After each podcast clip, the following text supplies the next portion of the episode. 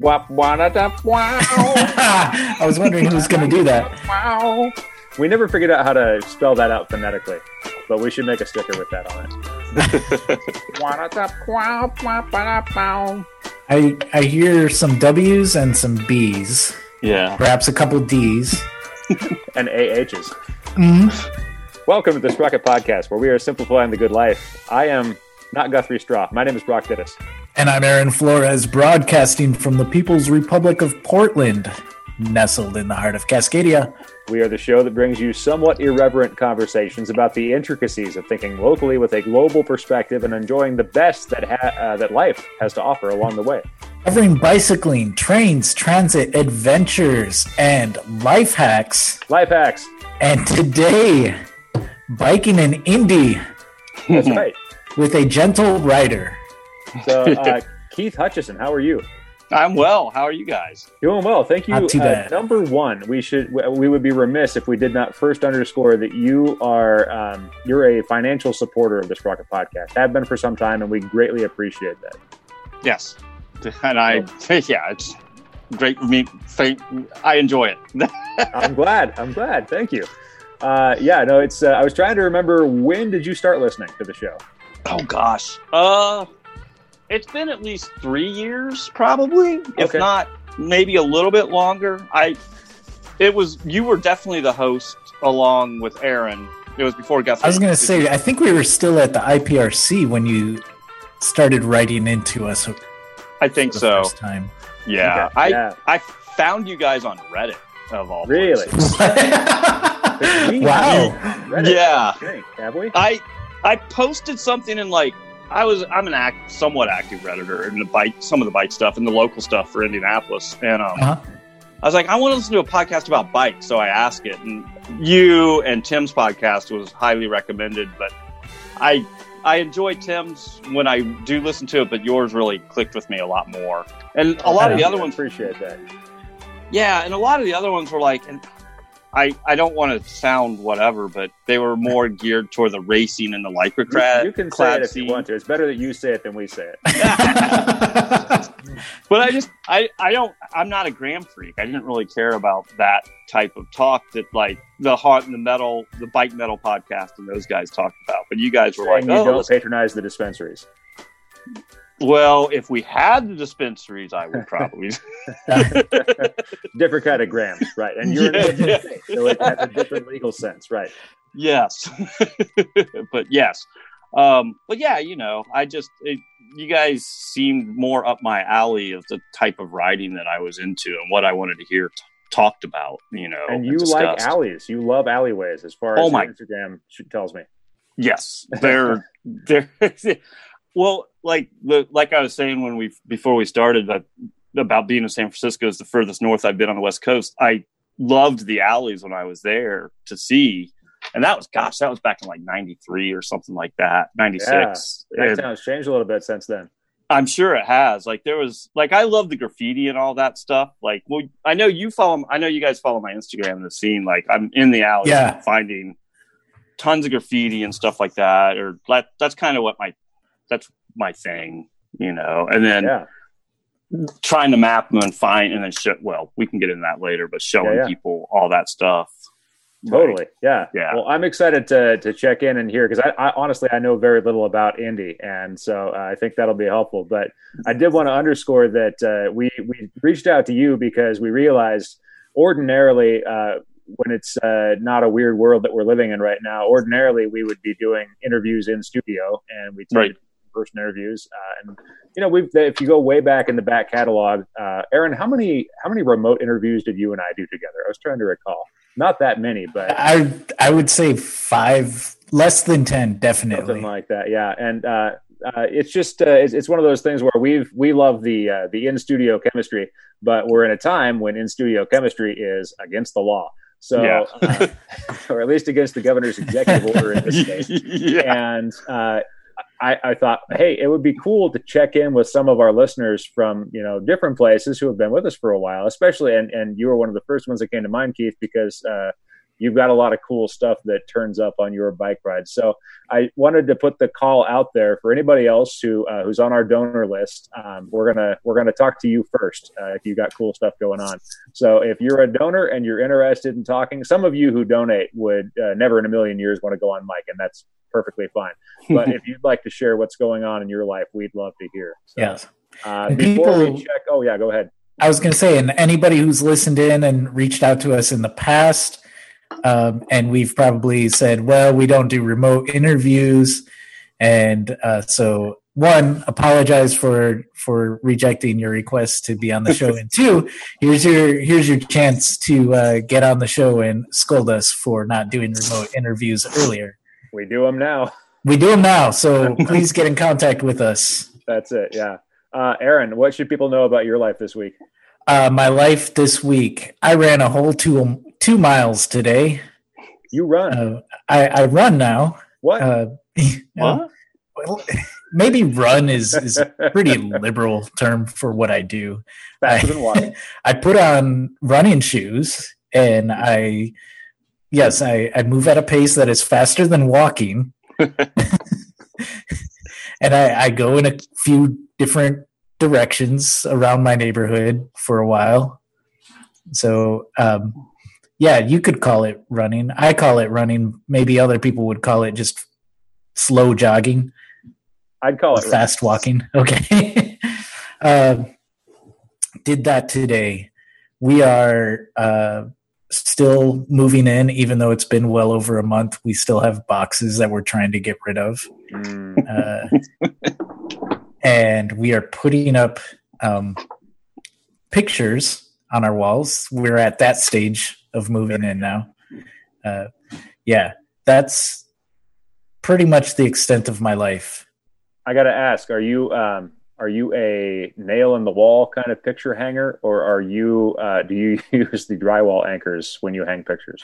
Uh, for pictures, just a nail in the wall and a picture hanger. Um, for so my old apartment, we we put so many holes in the wall. um, not even from pictures. Uh, we Uh oh. were addicted to hanging things on hooks, and I still like I still like the idea of doing it. Uh, it's just when you rent, probably not a good idea to drill a bunch of holes in the wall for anchors. You've got to go back. That's the thing. And, and you got to go back and fill those back up. Did you use the toothpaste trick ever? Uh, no, we we sprung for uh, Actual spackle. actual spackle, Okay, and then um, you're one of the good ones. Anna had Anna had this large syringe she did for a, a science pro or she had for a science project she did. Um, so we would put the spackle in this big syringe, it like you know I don't know like an inch in diameter, Mhm. and like fill literally fill the holes with it that way. Um, Oh wow. Incredible. it was still pretty obvious. We didn't have any paint, you know, to like try to hide that we put holes in the walls. Right, but you get more of your deposit back that way than than if you don't. We got our whole deposit back, so Congratulations. Yeah. Oh my god. I've never got a hold It's a hard thing to do depending on who your landlord is. And these are times when, you know, the good landlords and the bad landlords are kind of becoming more uh, readily apparent. But yes. uh, it's Ugh. it's a tricky negotiation when you've got a landlord who's looking for all these various things. I, I had a friend who rented a professional cleaning service to come in with personnel and clean their place, and um, ended up losing most of her deposit. She took them to small claims court and uh, was, you know, was given a settlement in her favor uh, because because yeah, she, she hired a rental company. rental company or the uh, cleaning company to Uh, the, small claims. the landlord. Yeah, the landlord. Okay. She said, "Hey, this is what I did. This should pass. I should get my deposit." right. and and she did. Yeah. So it's good news. But We uh we hired a professional cleaning company. And I don't know if you can hear Anna in the I background. saying no, no, don't hear it. I like that Anna is showing up on the show. Oh, we hired you. Nothing happened. It's over. This is okay, apparently I, I shouldn't be I shouldn't be sharing The this part. flashbacks. The flashbacks. Uh, I will say we got a refund from the cleaning company. I'll just leave the, the Yeah. details of the story. Good story. And then you found five dollars. And then I found five dollars. Yeah. Oh, lucky day. Well, you know, I'm I'm thinking of a place uh, that I'm aware of that has enormous holes in the walls, but it's not a problem because those holes are refrigerated and they're full of beer. yes, the you beer mongers on Southeast Division and Twelve. yeah, Not only large holes in the wall, but a large stick on the ceiling, that's right. Yeah, well, for which no hole is present. It's it's simply a stick hanging hanging from the spectacle ceiling. for all to see. Yeah. Uh, So- and I, go ahead. Can I ask about the stick? Because I keep hearing you guys talk about the stick. It's a real thing. So is it like a hockey stick or just like a stick off a tree? It's a It- stick. It's a big stick. It's, It's a, a- big stick. Yeah. So like, did a dog take it in there or something? no. No, so I think I'm trying to remember. We have, I think it's a YouTube video, and I don't know that it's ever come down the podcast feed. Maybe you know what I'll do. Tim Mooney has it somewhere. It I was during his live event at the Beer Mongers. I think I'm going to grab the audio from uh, Chris because uh, Chris is a friend of the beer mongers who built the bar. Uh, he's a carpenter, and I believe is from, Right. he's from England. And um, yeah, he's just, he works in wood, and one of his projects was this enormous. It's more than ten feet, isn't it? Like twelve feet? Oh, it's is the whole length of of the the space Or of that place. feet. So I'd say it's probably close to twenty, if not more. Okay, yeah, and it's, a- all, it's a single piece of wood. It hasn't been joined or anything like that. It's really Correct. all carved, and it looks like a snake. So I think maybe that's the thing. But yeah, it's it's uh, you know it's huge and it's there and it's on the ceiling. That is a big stick. It is. So yeah, that's uh, that's a place. Well, and, and Keith, if you ever get to Portland, Oregon, I think you'd want to go there. And I have a life goal of coming for Pedalpalooza, so there you go. Well, not this year. no, I know. Hopefully, we'll be able to share more details about that later on. Uh, but yes, absolutely, you should. Um, so Keith, what were you drinking? You had a beer in hand, yeah? I have uh, it's kind of my neighborhood brewery, Black Acre Brewing Company out of uh, Irvington, Indianapolis. Is Juice Loosener. It's a milkshake IPA Mm, with orange puree. It's my first time having it, and it's delicious. mm, a that sounds lovely. milkshake IPA, Yeah, they add like lact something, lactose, lactic, lact, lactose basilicus some something milk related. yogurt. Yeah. Yeah, but that it's stuff uh, ages well. yeah. I've been getting into the milkshake stuff, and, and this is a good one. Interesting. Yeah. Yeah, I think Yeah. It, it increases. Does it increase the viscosity? Is it more of a thicker, like it, like uh, is it as thick as a stout or something along those lines? Or No, but there's some Oh. good milkshake stouts out there too, like Yeah. that are really good. Yeah, I've been enjoying. I'm a I'm more of a dark beer guy, but it's warming up, so I'm switching to the less dark stuff now. Yeah. Yeah. Yeah. The other thing, one of my favorite parts of the beer mongers is their dark beer wall because they've got one one case that's entirely uh, Oh, dedicated to that, and so there's there's some really good stuff there. Uh, the other thing that you should do if you come to Oregon is go to a McMenamins, which is kind of like uh, what. Aaron, what's a good uh, comparison? It's What like is the a thing good that everyone comparison says you should it? do when you go to Oregon, right? Is go to Um, McMenamins. Yeah. So I don't know if there's a Indiana uh and like like equivalent. The closest thing I can come to is if you're in Pittsburgh, you go to the Primanti Brothers, which has you know their their chain that have that signature sandwich Yes. or whatever. Uh, McMenamins is kind of like that, where okay. uh, you go if you're there, you got to go. Um, if you live here for a while, you probably don't go there, but you still Right. respect the place. You still Yeah, respect the place as like, yeah, it's it's all right. and they make a very decent milkshake out of their Terminator Yes. stout. So Yes. that's, Okay. uh, that's a thing that you do. Um, okay. yeah. Cool. excellent. Nice. Well, congratulations. That sounds like a good drink. Um, Yeah. I I uh, famously, I'm famously, I don't know. I I've told people that I'm not drinking beer for a year, right? Uh, and so I've been, uh, well, I, I'm cheating, right? Because this is beer, but it's uh, the Run Wild IPA. From, no, yes, Run Wild from Athletic Brewing. And Athletic Brewing just opened their West Coast facility. They are a Connecticut brewery that also has a brewery in San Diego, California, and they are making a number of amazing non-alcoholic beers. Um, Ooh. and you've had non-alcoholic beer and it sucks. This is not that. This is a really good um, IPA that Oh. I think uh, basically kind of captures. I, w- I will say it's not my favorite, but it is the one that I have in the fridge right now. Uh, I think the Upside Dawn Golden is probably the hands down the best non-alcoholic beer I've ever had. But it tastes like craft beer. It doesn't taste like a shitty Heineken. Right. And I mean, you know, you know, if, if you like a shitty Heineken, I I won't. You do your thing.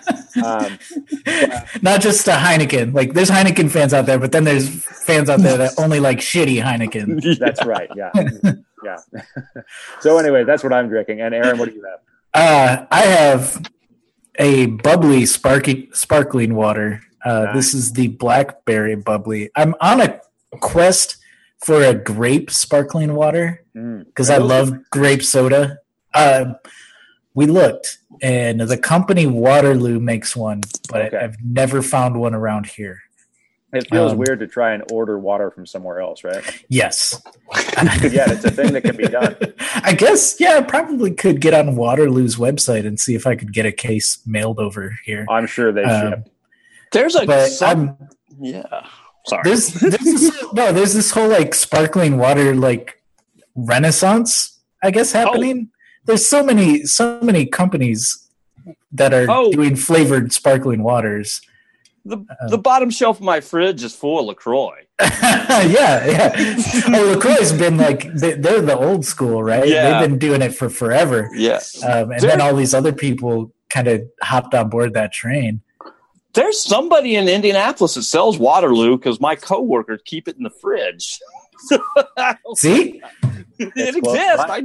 I, I know. Yeah. I, anyways, so to complete this story about the this BlackBerry is um, any purple can. I'm often fooled by Mm. in the in the uh, grocery store, hoping that it's grape. It's not, but I still buy it begrudgingly. is there. Maybe And it'll if- taste like grape. Exactly. If you squint really hard while you drink it, kind of tastes like grape. Squint with your taste buds. Exactly. Very good. Well, uh, Keith, you got to tell us about Indy. First of all, uh, are you are you Indy born and bred? Is that where you grew up? I uh, am Indy born and bred. I left for 17 years and lived in Colorado in a few different cities, and then uh, came back. Yeah. And gosh, I guess I came back in 2012. I always forget, Mhm. but yeah, about eight years ago, and that's when I really started getting into the biking thing. Was well, that's not entirely true, but you know, I I biked as a kid. I grew up in the country, but in Indianapolis, and we biked everywhere as kids. You know, just that's what you did Right. Yeah. and it was country roads. I have a feeling, Aaron, that you and I might have had similar youth experiences with riding our bikes, like twin Out in the speeds. yep. yeah, I had yeah. a Murray 10 speed Okay. actually, but Yeah. yes. and then that wind that blows no matter where you're heading, kind of thing. Open fields. Yep. Yes, yeah. We had a few rolling hills, but I, I when you talk about South where you grew up in Michigan, I'm like, that sounds fairly familiar. Oh yeah. Yeah. Um, so you, did you grow up like near Indianapolis or like Yeah. whereabouts? Indianapolis, uh, uh, for a little dumb history for all the history fans, uh, Indianapolis is one of those unified city county governments. So the county, Marion County, and Indianapolis are the same entity, Hmm. and that happens. Oh, okay. you're- yeah, yeah, and Denver, Colorado is like that too. Um, and there's one place in Florida, but so I grew up in Marion. Jacksonville? It Sorry, might go ahead. be, yeah, yeah. Um, but um, yeah. So I grew up with an Indianapolis address, but out in the country, basically. You know, so and then in a rural environment, the surrounding count, the two counties that like where we would ride into as kids were rural, pretty rural with small towns and things like that.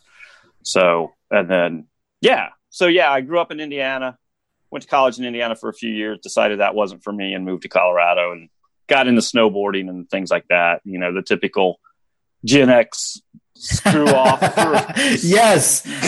screw off as long as you can, and then suddenly become an adult or try to. Yep. yep. How did I get here? Oh shit! I need a I need a real job now. I think Yeah. that's all three of us, right? In this conversation. I think we all Yeah. had that experience. Uh, did you do bicycling things in Colorado while you were there, or was it uh, were you more boarding? I did like I so I spent ten of the seventeen years in Steamboat Springs, which is a resort town, Ooh. and um so they had so I mountain biked and then I commuted, but it's a small town, so my commute was like ten minutes. you know, Not Yeah. much of a ride. There's not too many Yeah. places to go in town. You are Yeah. on the Trans Am bicycle route there. that's what. Yeah, and I kind of because I've heard a few of you guys uh, guests, and maybe one of you had done the Trans Am. Was it you, Brock? Uh, I did portions of it. did Uh, you was go I- through Steamboat? Steamboat though? No, we went through Casper, Wyoming, and then we dropped down into Fort Collins. So we we missed Steamboat Springs, and we disappointed Okay. everyone we met by telling them we weren't biking across the country. Oh, wow. Okay. So, like, because I used to live in Fort Collins and work in Steamboat for a little while, Oh, and there I drove up through Cheyenne and then down because I didn't want to go through the Poudre Canyon in case I got stuck behind an RV that pr- would break down. Yeah, But uh, that's a that's a crazy road to ride your bike on into Fort Collins uh, with like 287 or something like that. I can't remember. Sure what it is. but yeah. it's beautiful though. Yeah. It is well, and that's where you can see the line of uh, there. There's like a literal tree line between Colorado and Wyoming, where in Wyoming it's all open and just Yes. brush and whatnot and grass, and and then you can Yeah. see the line of trees. They're like, oh hey, this is where Colorado starts. So yeah, it's it's pretty crazy. Yeah, it's neat. Yeah. But you weren't super bikey there. It was more just kind of like you you were working, you were doing outdoorsy stuff. Yeah, although we did, that's where I, I mean, my first inkling of social rides started there. Like, Mhm. I didn't lead them or anything, but like, there was, like, we called it, I can't remember what it called, it was like a progressive ride. It was like you'd go to one, you'd ride, would get on our bikes and go to somebody's house and have a drink that was special to this house. Mhm. And then go to a next house and the same thing. You know, it ended up being like a 10, 15 mile ride. And that was in Fort Collins. That was in Steamboat Springs. Steamboat. Yeah. Okay. Which- Because I which- knew some bikey people in Fort Collins when we passed through there, but but yeah, I've Yeah. never been to Steamboat. So that's cool. There was something happening there too. Yeah. And then I moved to Colorado Springs for my last five years there. And that's when I discovered social biking and got a little more into commuting in the warmer weather. Uh huh. And then when I came back to Indianapolis, I, and, uh, I lived with my parents for a year and then moved into place, got it, got my Surly cross check. And that's when I got into it full on. Nice. nice. Yeah. So tell us about falling in love with the cross check. Oh my gosh. Well, it was the first yes. It was like, yeah, my it was my first new bike since like 1996, and I got it in 2012 ish. You know, yeah, Your 2012. bike was day is a good day. Yeah, new bike day is a great day, and I just, I was like, I'm gonna ride this to work every day, and I did. Um, you know, and it just started exploring that way, and like we have Indianapolis at has a very central greenway that now at the time rode up to the northern su- suburbs in the next county up which is carmel which if you're a parks and recs fan carmel is eagleton um, oh, right? really? Where yes based off of. yeah yeah or that's what everyone says, says. Okay. but Okay. uh um so it would go up there so that that and that encouraged hamilton county commuters to come down and to work downtown because i work downtown and so I guess maybe I should back up a little bit. Indianapolis is for the most part on a grid system because it's really old and uh, there's it's flat. And it's So- flat, so you can Yeah. do that. Yeah. I mean, there's It's- there's some yeah, there's water. There's So one river that goes through it, right? there's the White River, River, and then there's a fairly sizable tributary called Fall Creek, and then a Okay. few other smaller creeks. But Fall Creek's the one that really kind of shifts the grid a little bit. And then we'll talk later about an underground creek that if we want to talk about that. Um, but um, Yes, we did. yeah, so the grid system, so it's really easy to navigate uh, a, on a bike, and even though there's not, there wasn't at the time a lot of infrastructure, it's really easy to avoid the major roads and still get to where you're going by taking side streets and things like that. Um, but there's a major rail to trail called the Monon uh, that runs from just north of downtown, and now it goes super far out, like almost like 50 miles north of the city. I think I somebody lo- around here will correct me on that, but um, so I started using that for commuting, and then you know you you kind of get you're like, well, I want to see other stuff, so you find new and more ways, and then yeah, you know, and then suddenly discovered that there's these people riding their bikes for fun in groups, and that's when it really the commuting was one thing, and then the social thing, and then the exploring thing just kind of all coalesced.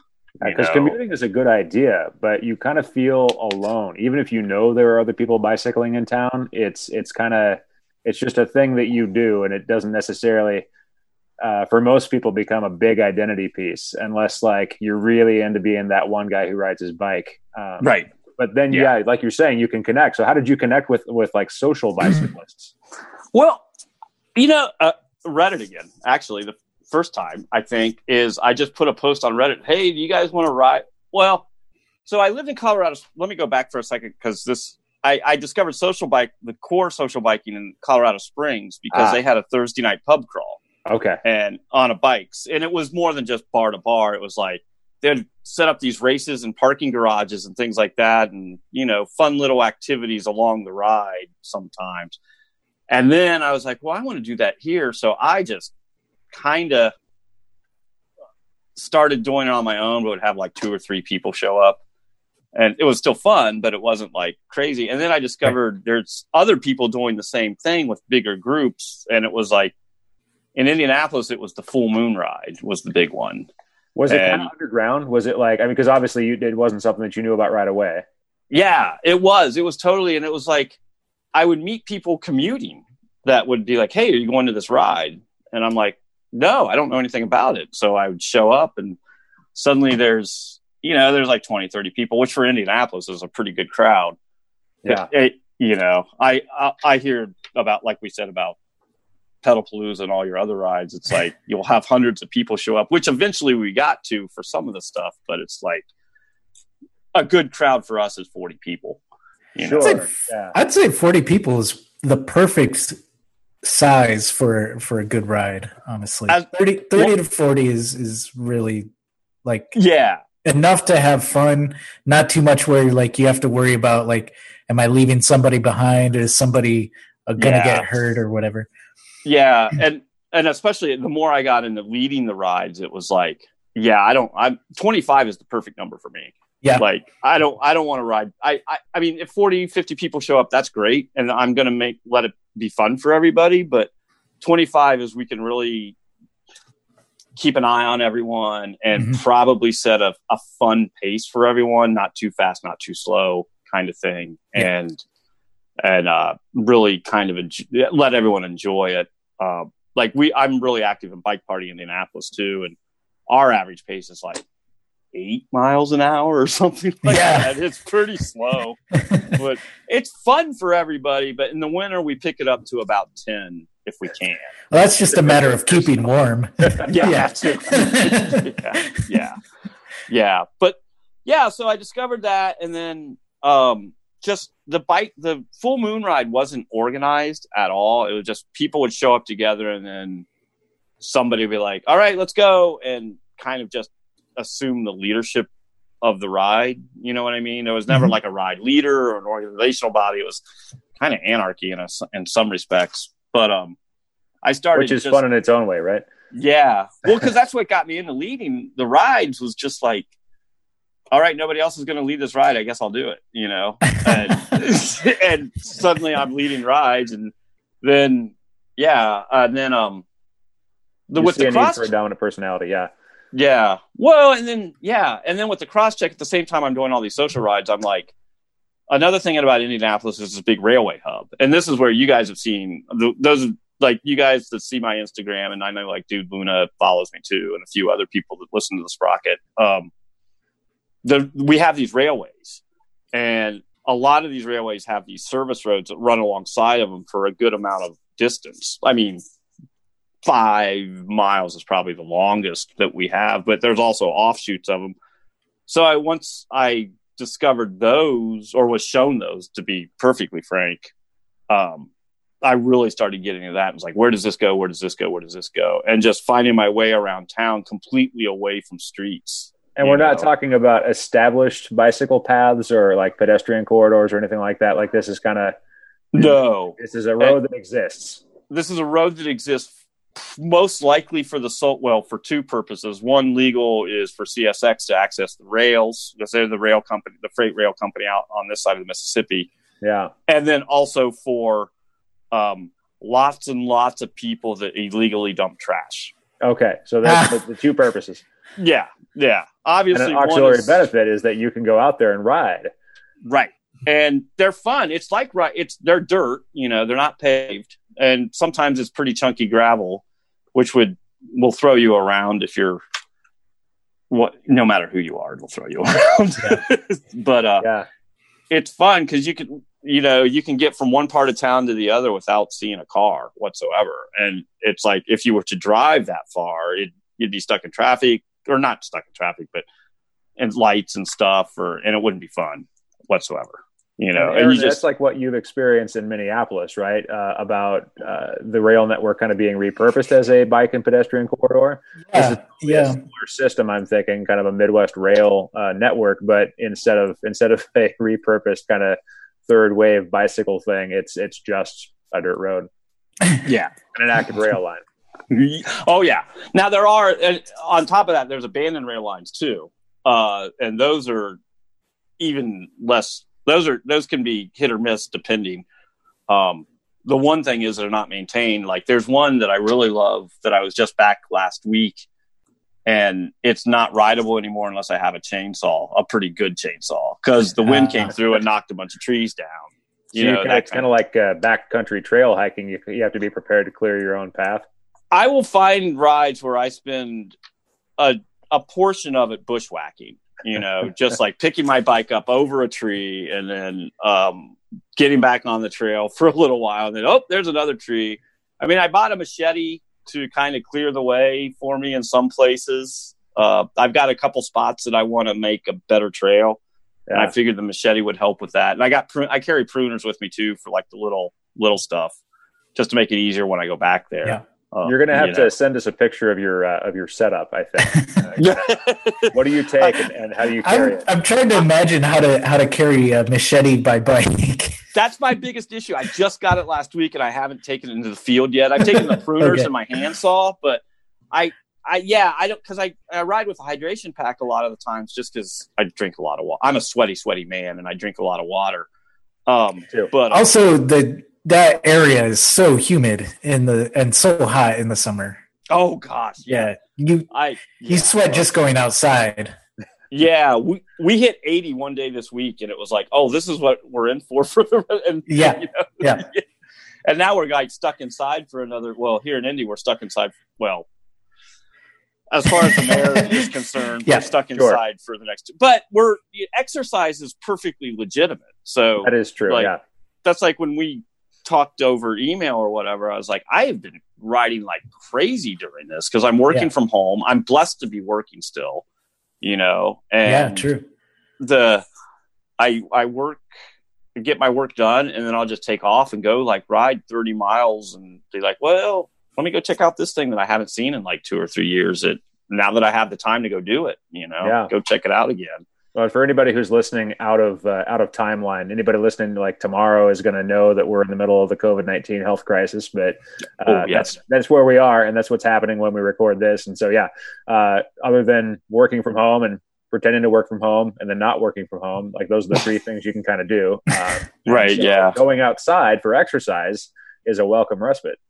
Yeah, and I've been well, and I have a somewhat energetic dog too, so I've been taking him on a lot more walks than what he's used to, and just getting around. Like I got into looking at birds because of it, you know. Yeah, Like, Oh, yeah? yeah, you know, it's like that and Pokemon Go. But Be your um, big year. yeah, I downloaded an app on my phone so I can know what birds I'm looking at. Finally, it's like cool. I can, you know, I finally figured out what ravens look like flying in the sky and stuff like that. So Caca. Yeah, exactly. oh yeah, they have fingers at the end of their wings. They have like what looks like fingers. I was like, that's so freaking neat, you know. But Yeah. that has nothing to do with bikes, except for the Corvid Eye Bike Club. Well, yeah, but I mean that's one of the things that's great too, and and I, the thing that I love to keep coming back to when we ta hear about people's different experiences with what they like to do by bike. There are so many things, you know, like the bike is a thing in itself, but it also connects to so many other things. It's uh, yeah, there's so many tangential connections, and so for you, bird birding is one of those. it's becoming one. My my brother, who's also into bikes, he's him and his wife are super big birders. So every time I, I started seeing something, I'd be like calling him, like, "Hey, what's this?" And then he's like, "Why don't you download this app? Because I don't always know yeah. or you know, he's just saying you should download this app because we use it and it's been really effective. It's I don't well I can't. It's on my phone. I'm on my phone, so I can't tell you what all it right. is. And he's But, also uh, saying, just stop bothering me. Just you know, look it up, get a reference. Oh well, I wouldn't go that. Maybe, maybe, or or you know, I'm not Google. Right, Yeah. right. yeah.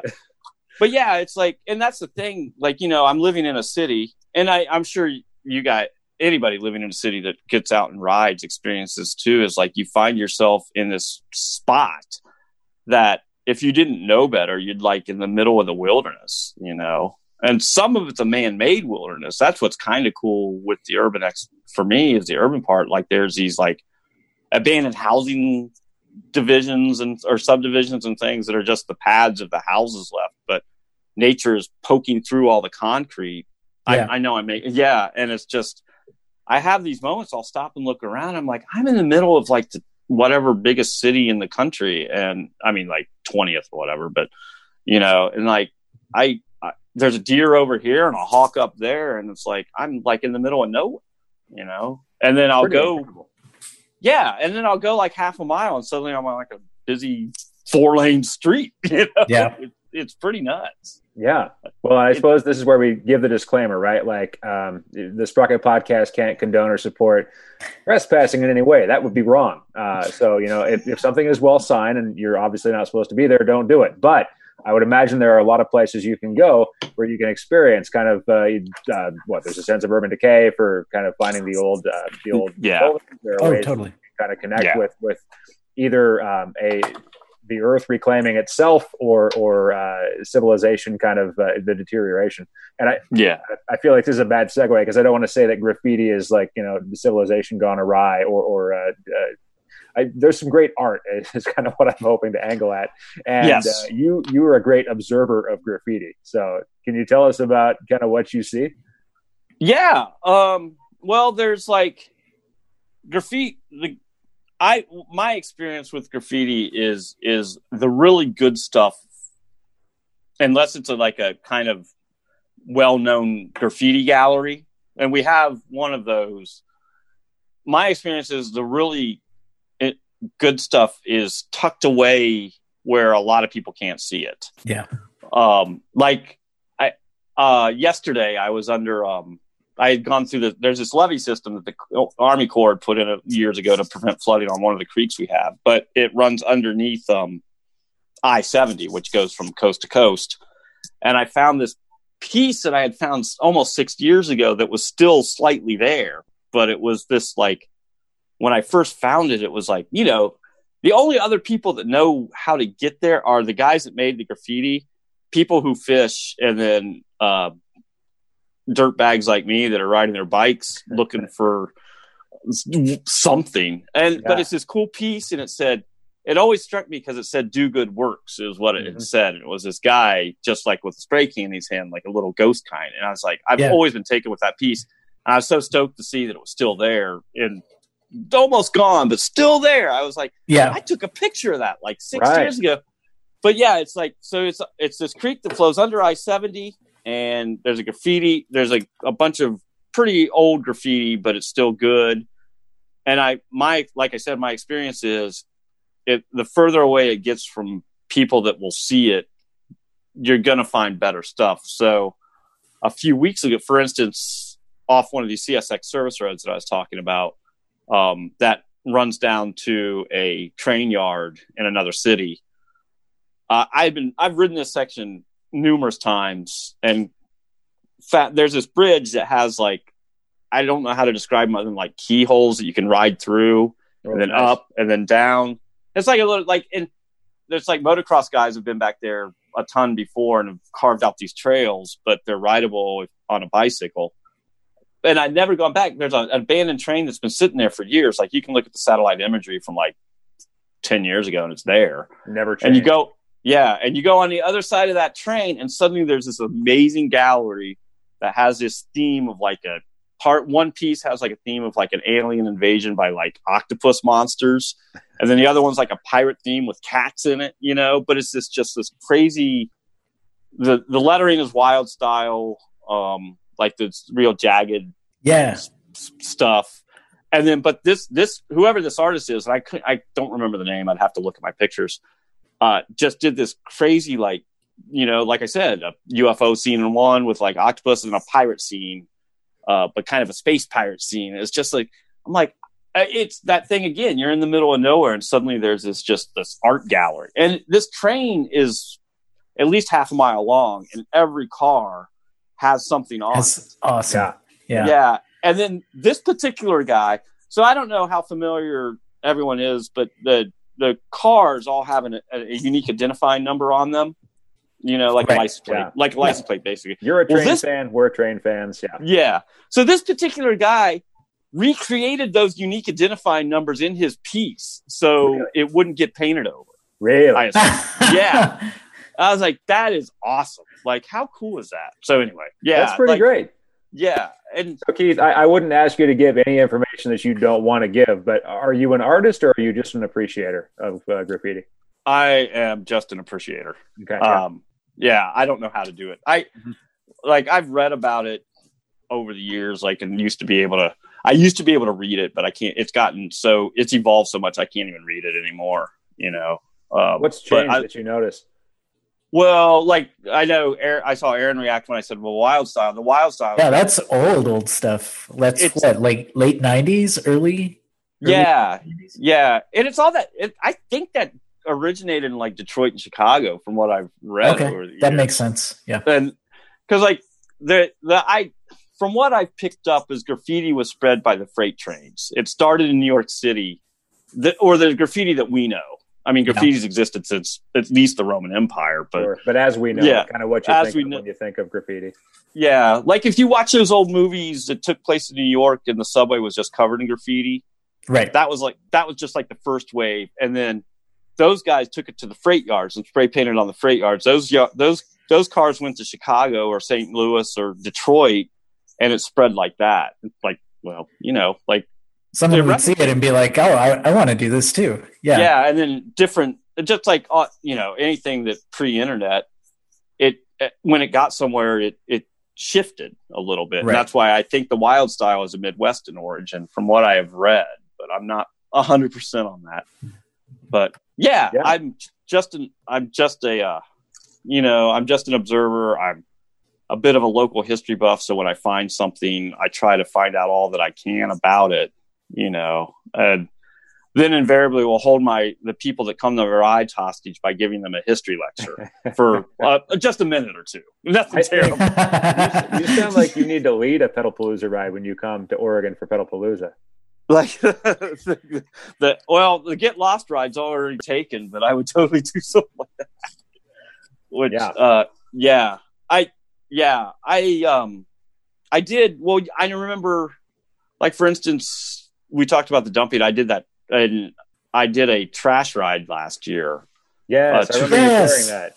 and and I, go? I it was it was fun like it really was fun like it's sad but it's fun like we, there's so many and i'm actually uh, the next ride i do when we can do things again may be a the sequel to that i don't know Yeah. But, um, Can- yeah, explain a little bit about how the ride worked, what what happened on it. so what happened is i'd been riding with some friends and um we kept hit finding all these dump sites like illegal dump sites like i kind of mentioned earlier with the csx Right. roads. And um one of my buddies was like we should just do a ride where we go from dump site to dump site. And i'm like that's actually a pretty good idea. You know it's funny. It's like i've never heard of anybody doing something like that. So i was like all right. So i went out and started scouting.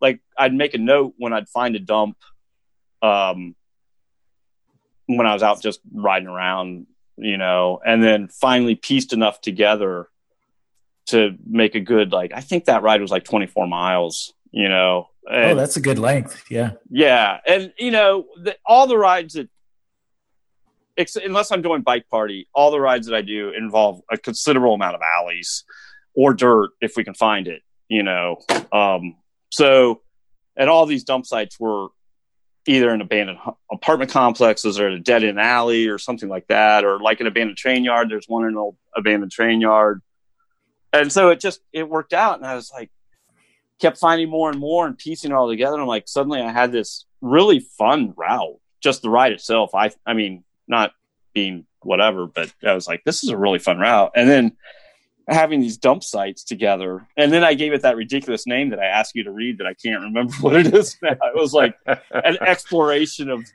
refuse in Indianapolis or something like that. But um, I, I'm a you have to say the whole name. I, I, I, I yes, that's what, I I'm a fan of ridiculous names. Like I that Gentle Folks is the most ridiculous name I've ever. The whole real name of it is ridiculous, but I love it. I I I enjoyed Wes how Wes Anderson w- words things, so it's kind of Uh-huh. a homage to that. There we go. That's Yeah. great. Yeah. Well, we're we're getting down to the end of our hour here, so uh, I'm curious. We've talked about a number of different things, but I think for for people who would like to enjoy the same things you do by bike, is there any advice that you would offer someone who, say, wants to go birding by bike, or wants to go uh, explore and and check out uh, graffiti on trains, or or any of the other things that you've mentioned? Well, my tools of the trade are Google Maps in satellite view is really if you're in an area where you can just kind of look for r- dirt roads basically in a city like this or alleys, especially if you're in a grid system, you know where the alleys are going to go, you know.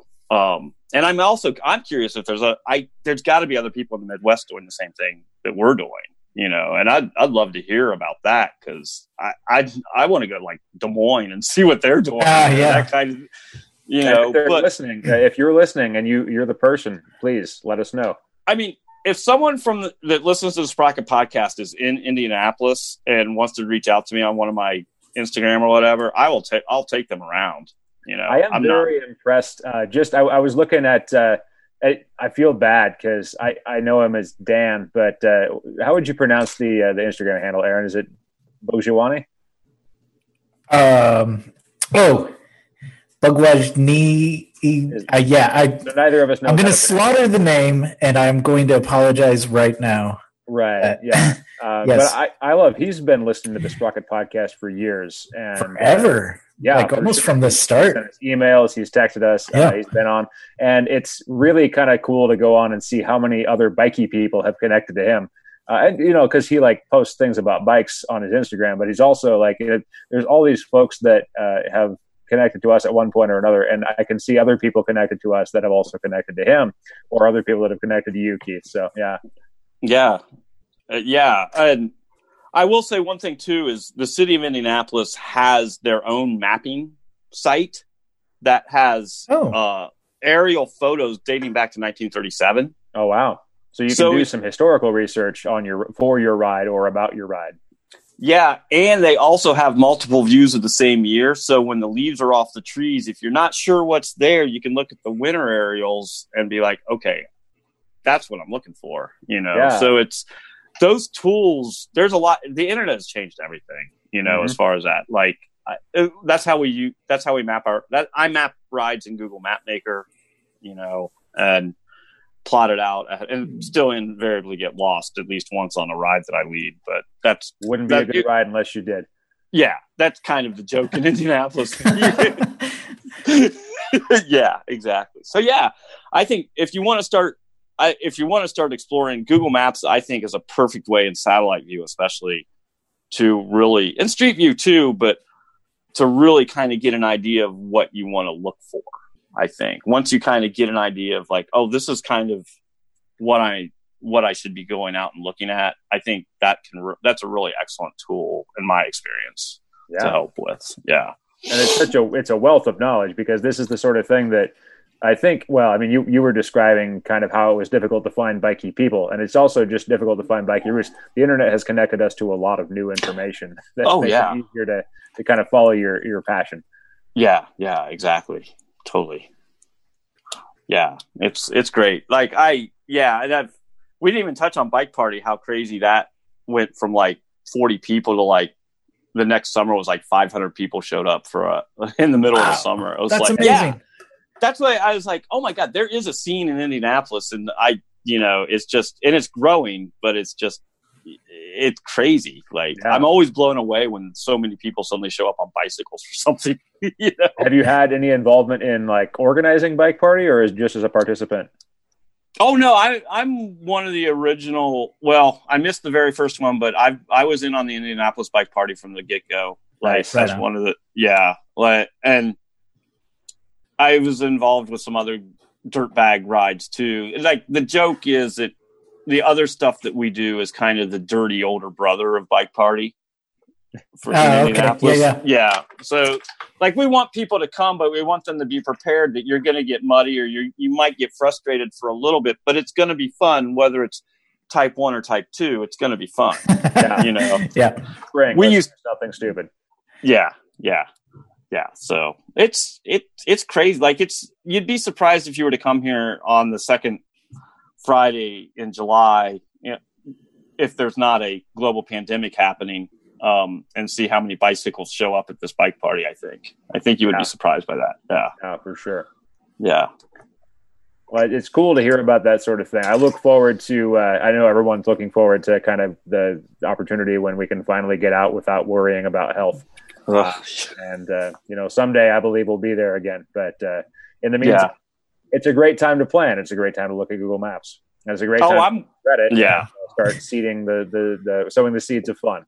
I'm building I'm building rides as like not as we speak, but you know, I'm I'm working on group rides for whenever it's time. Like I've got two at least two ready almost ready to go. Right on.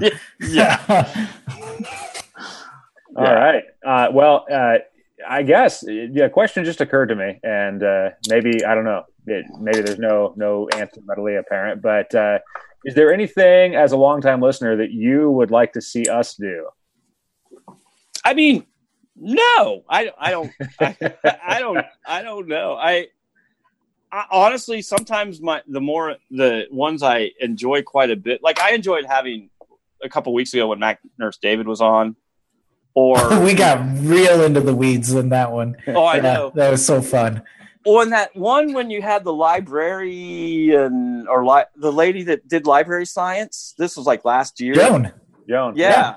And you guys Yeah. got into the weeds about library science. Like, I, I mean, bikes and transit are, are, are awesome, but when you get into the weeds about some of that nerdy stuff, I'm just like, oh, that's cool. Like, you don't, I don't Good to know. that- Good to know. yeah, I don't hear that stuff. And I, I do, the one thing I do, I think maybe something I would like to hear as that's up my alley is like, like when I'm, like people like Armando come on and talk about the process of leading a ride, you know, a, a social ride, not a, not a, you know, I or kind of what kind of I because I I've definitely stolen ideas from your local people for stuff here. Like we I we I kind of want to do a, our version of the Lads 500, you know, something like that. Totally. You should. Yeah.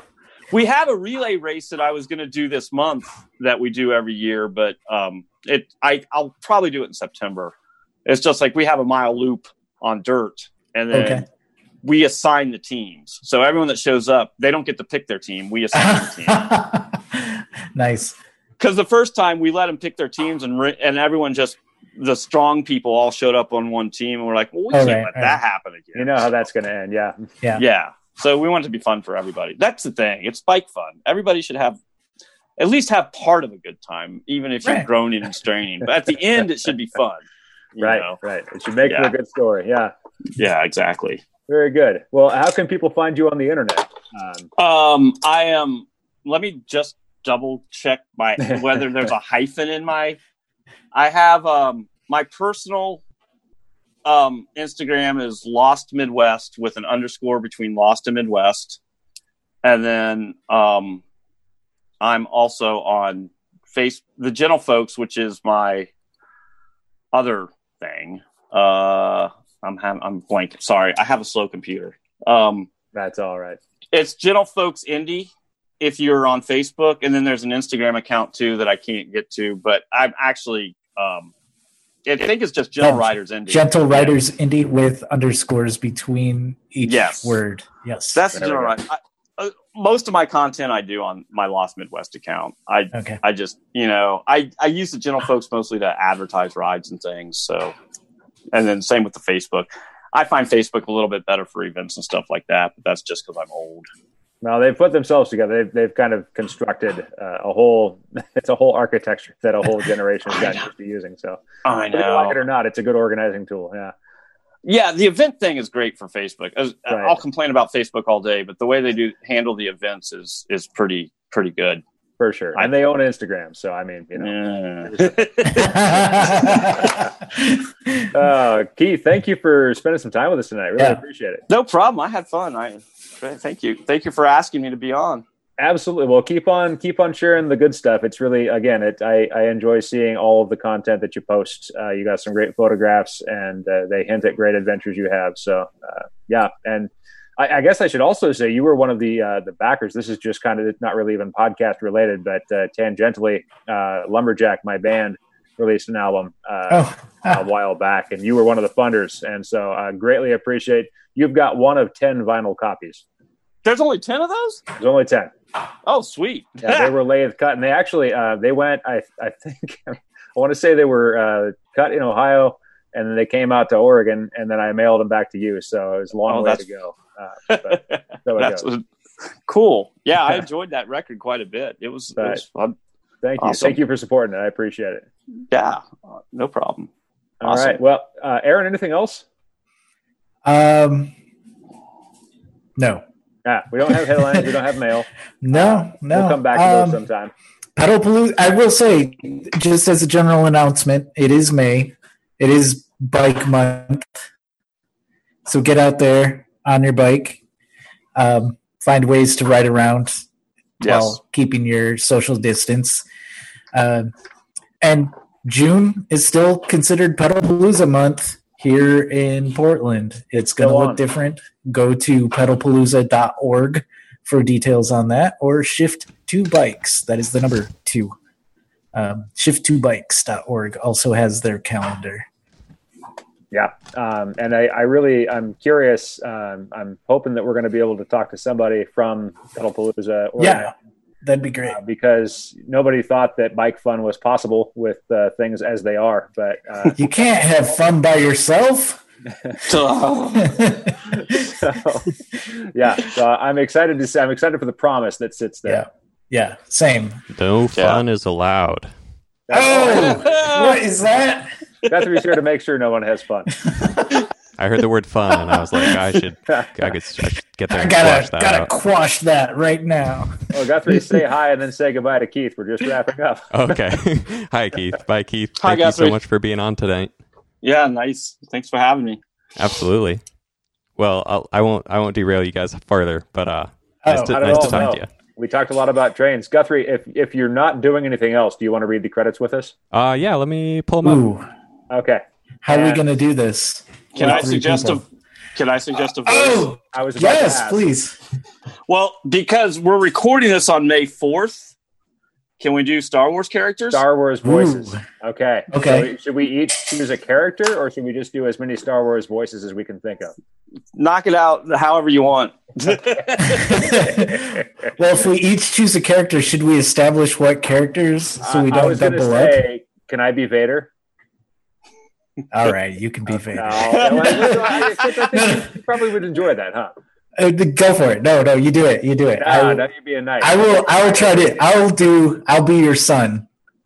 I will be Luke Skywalker. Oh, okay. Yeah. Oh, that's right. Wait, you know, Anakin is uh, spoilers. Spoiler. Oh.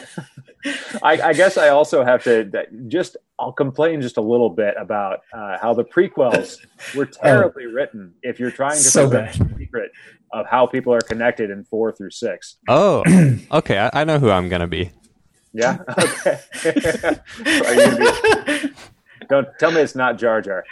Uh, Could I be R two and just Jar Jar. beep the whole time? I think I think just for the sake of, of honoring all of our contributors, I think we, it has to be someone. yeah, Vocalizing. that's it's fine. yeah. They, guess they know Chewbacca's droid. They know droid. Okay, uh, and then uh, just because uh, I guess we have to make sure we know what order we're going in. Why don't we go Aaron, Brock, Guthrie? Me say say yes. Oh no! Here, Here, here goes. hang on, hang on a second. Wait, wait, wait, wait. Let me. I'm. I've got to like kind of figure out how I'm going to do this.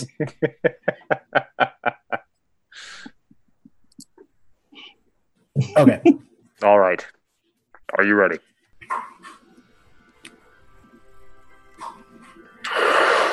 The Sprocket Podcast is produced at X Ray FM Studios ordinarily and currently on the internet thanks to the generous support of our Patreon supporters and listeners. Our so website is thesprocketpodcast.com. Email to the Sprocket Podcast at gmail.com at Tashi Station. Call or text 503 847 9774. Arsa Twitter, Arsa Instagrams at the Sprocket Podcast. Aw, thanks to Ryan G. Lane for our theme music. Heartburn for our headline sounder, I Will Crush You. Misa Marcus Norman for graphic design. With the blast shield down, I gotta thank sustaining donors Shadowfoot, Wayne Norman, and Eric Iverson. Cameron Lean, Richard Wazensky, Tim Mooney, who has offended us. Glenn Kubish, Matt Kelly, Eric Weiss. Todd Parker, Dan Gebhart, who's a time traveler, and Dave Knows. Chris Smith, Caleb Jenkinson, J.P. Cooley. Peanut Butter Jar Matt, oh, Sticky O. Hmm? Uh, Marco Lowe, Rich Otterstrom. Andrew in Colorado, Drew the Welder, who's making dinner right now. Andre Johnson, the king of division, who is not with the Empire. Richard G. Guthrie Pretty Straw. strong. Oh, Oh. who is that? You- Aaron Green, author of We Were Like Sons and founder of Misa Granary. Website Magnus David, Nathan Polton, Rory in Michigan, Michael Flournoy. Jeremy Kitchen, mmm, Misa Hungry. David Belay, Tim Coleman. Harry Hugel, EJ Finneran, Brad Hipwell, Thomas Skado, Keith Hutchison, the force is strong with that one. Ranger Tom, Joyce Wilson, Ryan Tam. Jason Oftenberg, Microcosm Publishing, David Moore, Odd Grossbeck, who makes amazing ornamental buttons. Chris Barron, Chris Barron, and Chris Barron.